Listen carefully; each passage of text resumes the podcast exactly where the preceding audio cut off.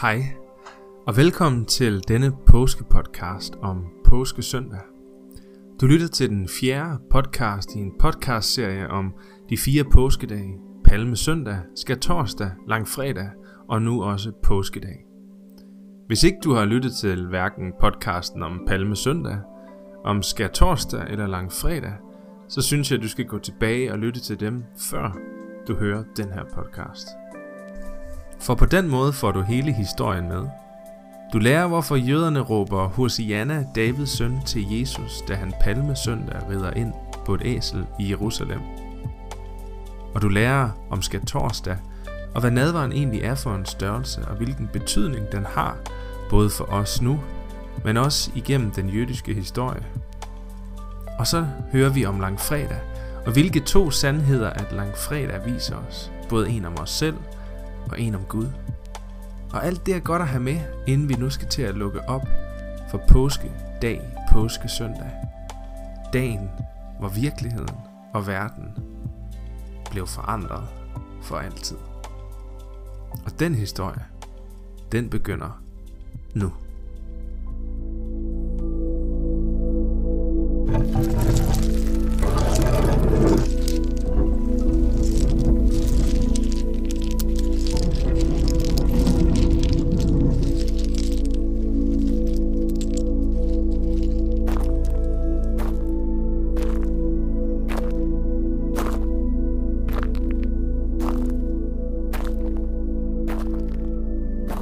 Det er sådan, det har lyttet, da Jesus stod op af graven. Grus, småsten, der falder ned, og en stor sten, der trilles væk. Fodtrin på en tør grusvej. Jeg ved det ikke. Og måske er det egentlig et dumt spørgsmål, sådan at spørge meget direkte, hvordan må det have lyttet? For er alt det der med Jesus ikke bare et eventyr? Det er vel ikke noget, der sådan virkelig har fundet sted, er det det? Ja, det er jo mega svært at svare på. Faktisk umuligt at svare på. For man kan ikke vide, om det virkelig er sket eller ej. Men det man dog kan vide, og det man kan se, når man læser i sin bibel, det er, at den kristne tro, evangelisterne og dem, der også skriver breve, de påstår alle sammen, at det virkelig er sket. At det er en historisk sandhed, at Jesus stod op fra de døde. Ja, faktisk så bygger hele kristendommen på budskabet om, at Jesus er død og opstået igen. Hvis ikke der var det her opstandelses budskab, ja, så var der ikke nogen kirke. Så ville der bare være en død mand på et kors, og det kunne man ikke have lavet nogen tro på. Nej, det er faktisk først i lyset af, at Jesus opstår fra de døde, at det bliver tydeligt og klart, hvad det er korset betyder, nemlig at Gud blev menneske og bar verdens synd og lidelser og tog dem på sig. Og det er egentlig mere end det. Det er ikke bare, at han tog noget på sig, det var også, at han vandt over noget. At han vandt over døden, at han vandt over det onde, og at han gjorde det for vores skyld. Jesu opstandelse er et løfte. Et løfte til dig og til mig om, at hvis man tror på Jesus, ja, så er graven ikke det sted, man ender sit liv. Nej, faktisk så er døden overvundet af Jesus. Og livet skal få lov at leve videre på den anden side til en opstandelse.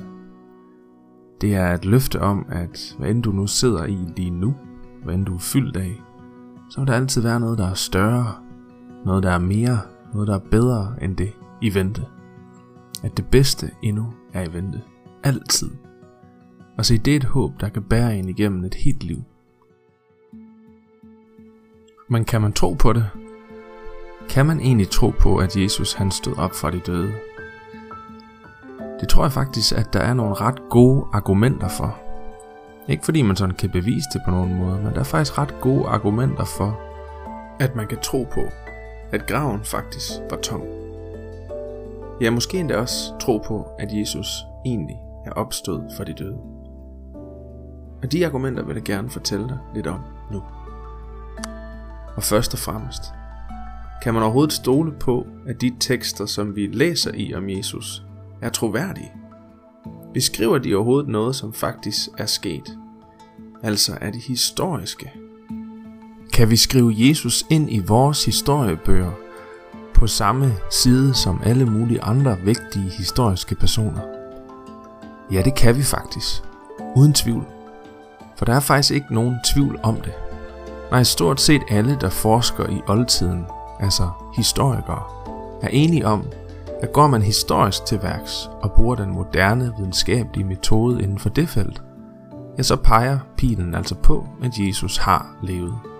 Ja, ikke bare har han levet, men det er også historisk sandt, at han er blevet døbt af Johannes Døberen, at han selv har troet på, at han havde et særligt forhold til Gud som hans søn, at han har undervist andre i lignelser, at han har forbløffet og lamslået store folkemængder med, hvad folkemængden og også hans egne følgere selv oplevede som mirakler, og at han sidst, men ikke mindst, blev overladt til død og korsfæstning ved Pontius Pilatus i april år 33 eller 30 efter vores tidsregning. Og dette er faktisk kun det, som historikere og forskere, både de som tror og de som ikke tror på Jesus, er enige om. Altså den Jesus, som det nye testamente i Bibelen omtaler, har levet. Men okay, så at der har levet et menneske, som både selv og en masse af hans følgere troede var Guds søn, er jo ikke lige frem et bevis for, at han rent faktisk var det. Nej, det er det ikke. Og den del kan ikke bevises på nogen som helst måde. Men i det mindste, så ved du nu, at det er historisk sandt, at der har levet en mand, som havde en masse følgere, som selv troede på det. Og hvor end du tager hen i verden, så kan du også finde beviser for, at der stadig den dag i dag er mennesker, der tror på netop det. Ja, faktisk har der aldrig i verdenshistorien været flere kristne, end der er nu. Og derfor kunne det også være ret spændende at finde ud af, om der så også er gode grunde til at tro på, om Jesus rent faktisk var Guds søn. For der er egentlig kun to muligheder, nu hvor du ved, at Jesus har levet. Enten var han en sindssyg løgner, eller også så var han den, som han sagde han var. Hvis det er løgn, ja så er der vel ingen skade sket. Men hvis det nu er sandt, ja, så er det virkelig en fantastisk nyhed for dig og mig. Men hvor begynder man, når man skal finde ud af, om der er gode grunde til at tro på, om Jesus var Guds søn? Ja, et øh, rigtig godt sted at starte, det er jo med den ene historiske begivenhed, som hele historien om Jesus som Guds søn står og falder med. Nemlig Jesu opstandelse fra de døde. Var graven tom, og Jesus stod op fra de døde, ja så alt muligt. Så kan Jesus virkelig have været Guds søn. Men var graven ikke tom, ja så stod Jesus ikke op fra de døde. Og på en gang dør så også hele den kristne tro. Det hele afhænger altså af graven. Så lad os spørge os selv, er der gode grunde til at tro på, at graven rent faktisk var tom?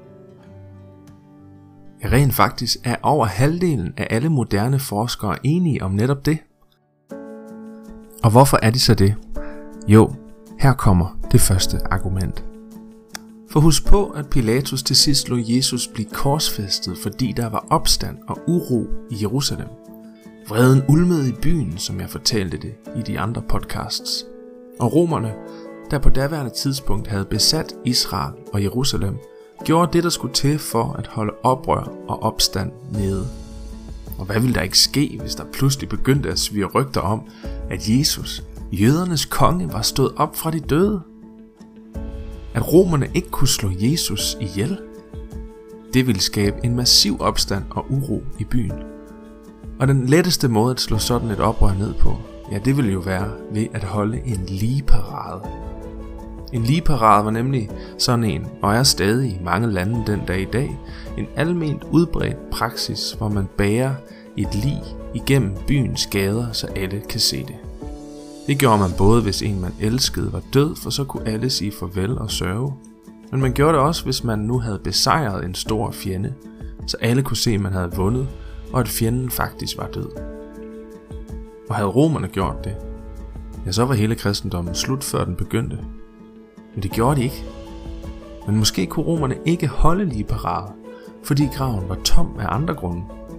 For hvad nu, hvis livet af Jesus var blevet stjålet af Jesu følgere?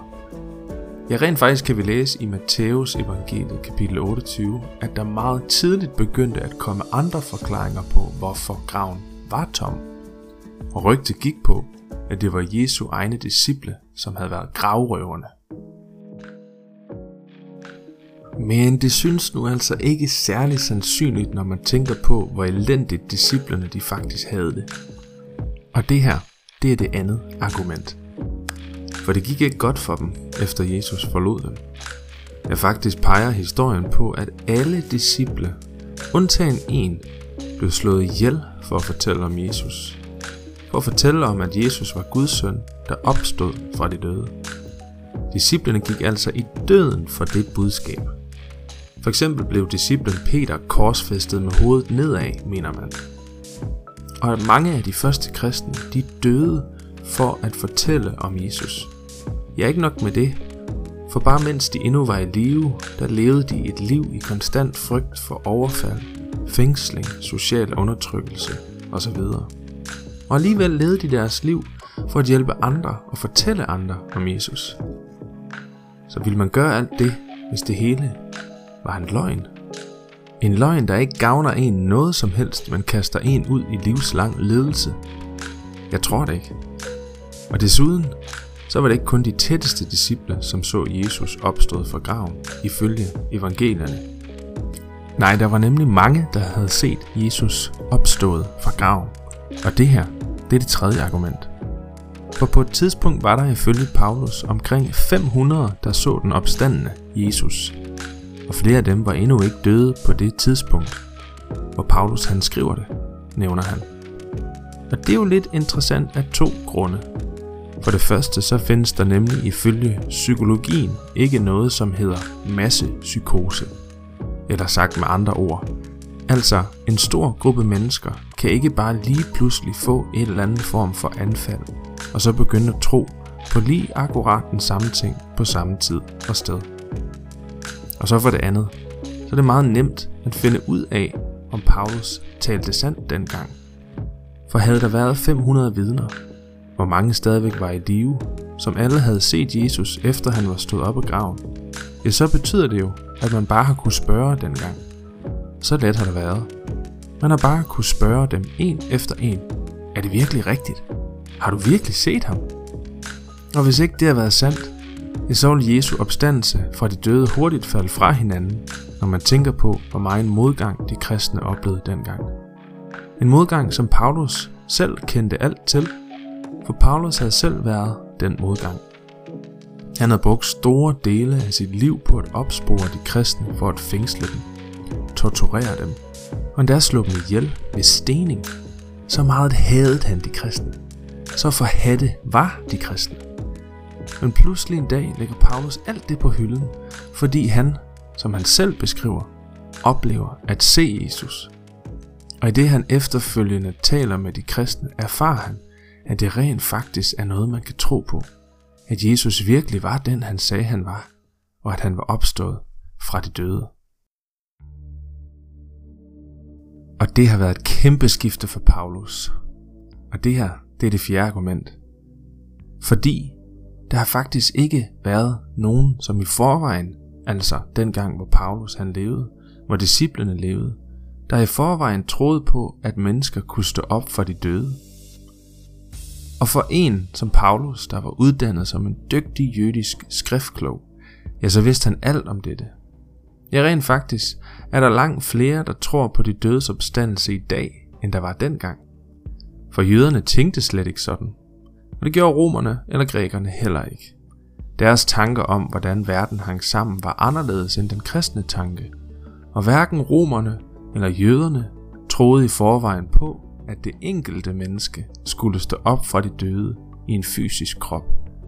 Så når ikke bare 500, men mange, både jøder, romer, grækere og altså også Paulus pludselig begyndte at tro på det, ja, så er det altså højst besynderligt, for en ny tro opstår ikke bare sådan lige pludselig. Og det er altså et argument for, at det må være sket, at graven faktisk har været tom at det har været troværdigt siden at Paulus, men også de 500 og så mange andre dengang, pludselig skulle begynde at tro på noget, som altså ikke var normalt at tro på. Og så er der lige et sidste argument, et femte argument her til sidst, nemlig om, at det faktisk var kvinder, der var de første vidner på Jesu opstandelse. Og det er et argument, for at det faktisk er sket. Fordi at det ville have været et kæmpe selvmål dengang. Fordi dengang på Jesu tid, der var en kvindes ord ikke noget værd. Ja, faktisk var det så lidt værd, at en kvinde ikke engang kunne vidne i en retssal. Også selvom at en kvinde måske havde set en forbrydelse ske og kunne vidne og fortælle om det, ja, så var hendes vidne om det ikke noget, som man kunne bruge til noget, fordi man ikke så hendes ord som havde nogen værdi. Og derfor giver det slet overhovedet ingen mening at skulle bruge kvinder som de første vidner på Jesu opstandelse, hvis man nu var i gang med at lave sådan en løgnehistorie. For så vil ingen jo tro på det overhovedet. Ja, den eneste grund til at nævne, at det var kvinder, som så Jesus, som opstod fra de døde, som de allerførste, det kan nærmest kun være fordi, at det rent faktisk er sket. Og hermed har du nu fået fem argumenter, som en samlet case, en samlet pakke, der alle sammen peger i retningen af, at graven rent faktisk har været tom, og at der kan være gode grunde til at tro på, at Jesus faktisk er opstået fra de døde. Og at påskens budskab er sandt. At du og jeg alle sammen har en mulighed for at blive befriet for alt det onde, for alt det trælse her i verden, og komme ind i et fællesskab, ikke bare med hinanden, men også med Gud selv. Og se, det er da en ret fantastisk nyhed, hvis det virkelig er sandt. Og dermed er vi også nået til slutningen af denne podcast-serie om påske. Tak fordi du har lyttet med.